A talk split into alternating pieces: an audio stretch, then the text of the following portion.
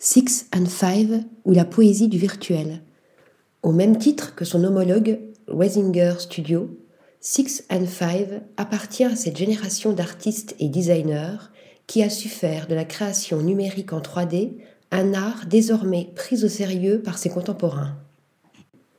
Une reconnaissance accélérée par la pandémie de Covid-19 et entérinée par l'arrivée des précieux NFT, donnant aux créations du métavers un statut quasiment similaire à celui d'une œuvre d'art physique.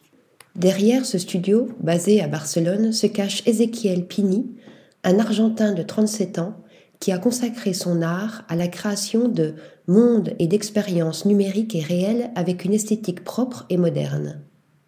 À son actif, plusieurs collaborations de haut vol, comme avec Apple, la vénérable maison d'édition italienne Cassina, Microsoft ou encore Burberry.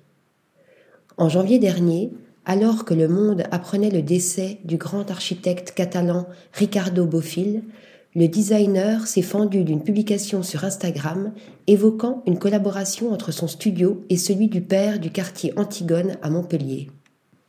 Le créateur a aussi été honoré par le magazine AD qui l'a placé sur sa liste des designers les plus influents de l'année 2021. Ézéchiel Pini a tout d'un grand.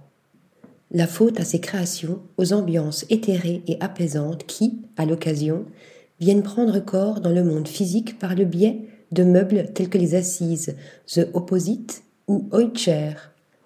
Celui qui s'était donné pour mission et but principal de légitimer la CGI comme nouveau moyen d'expression artistique semble avoir plutôt réussi.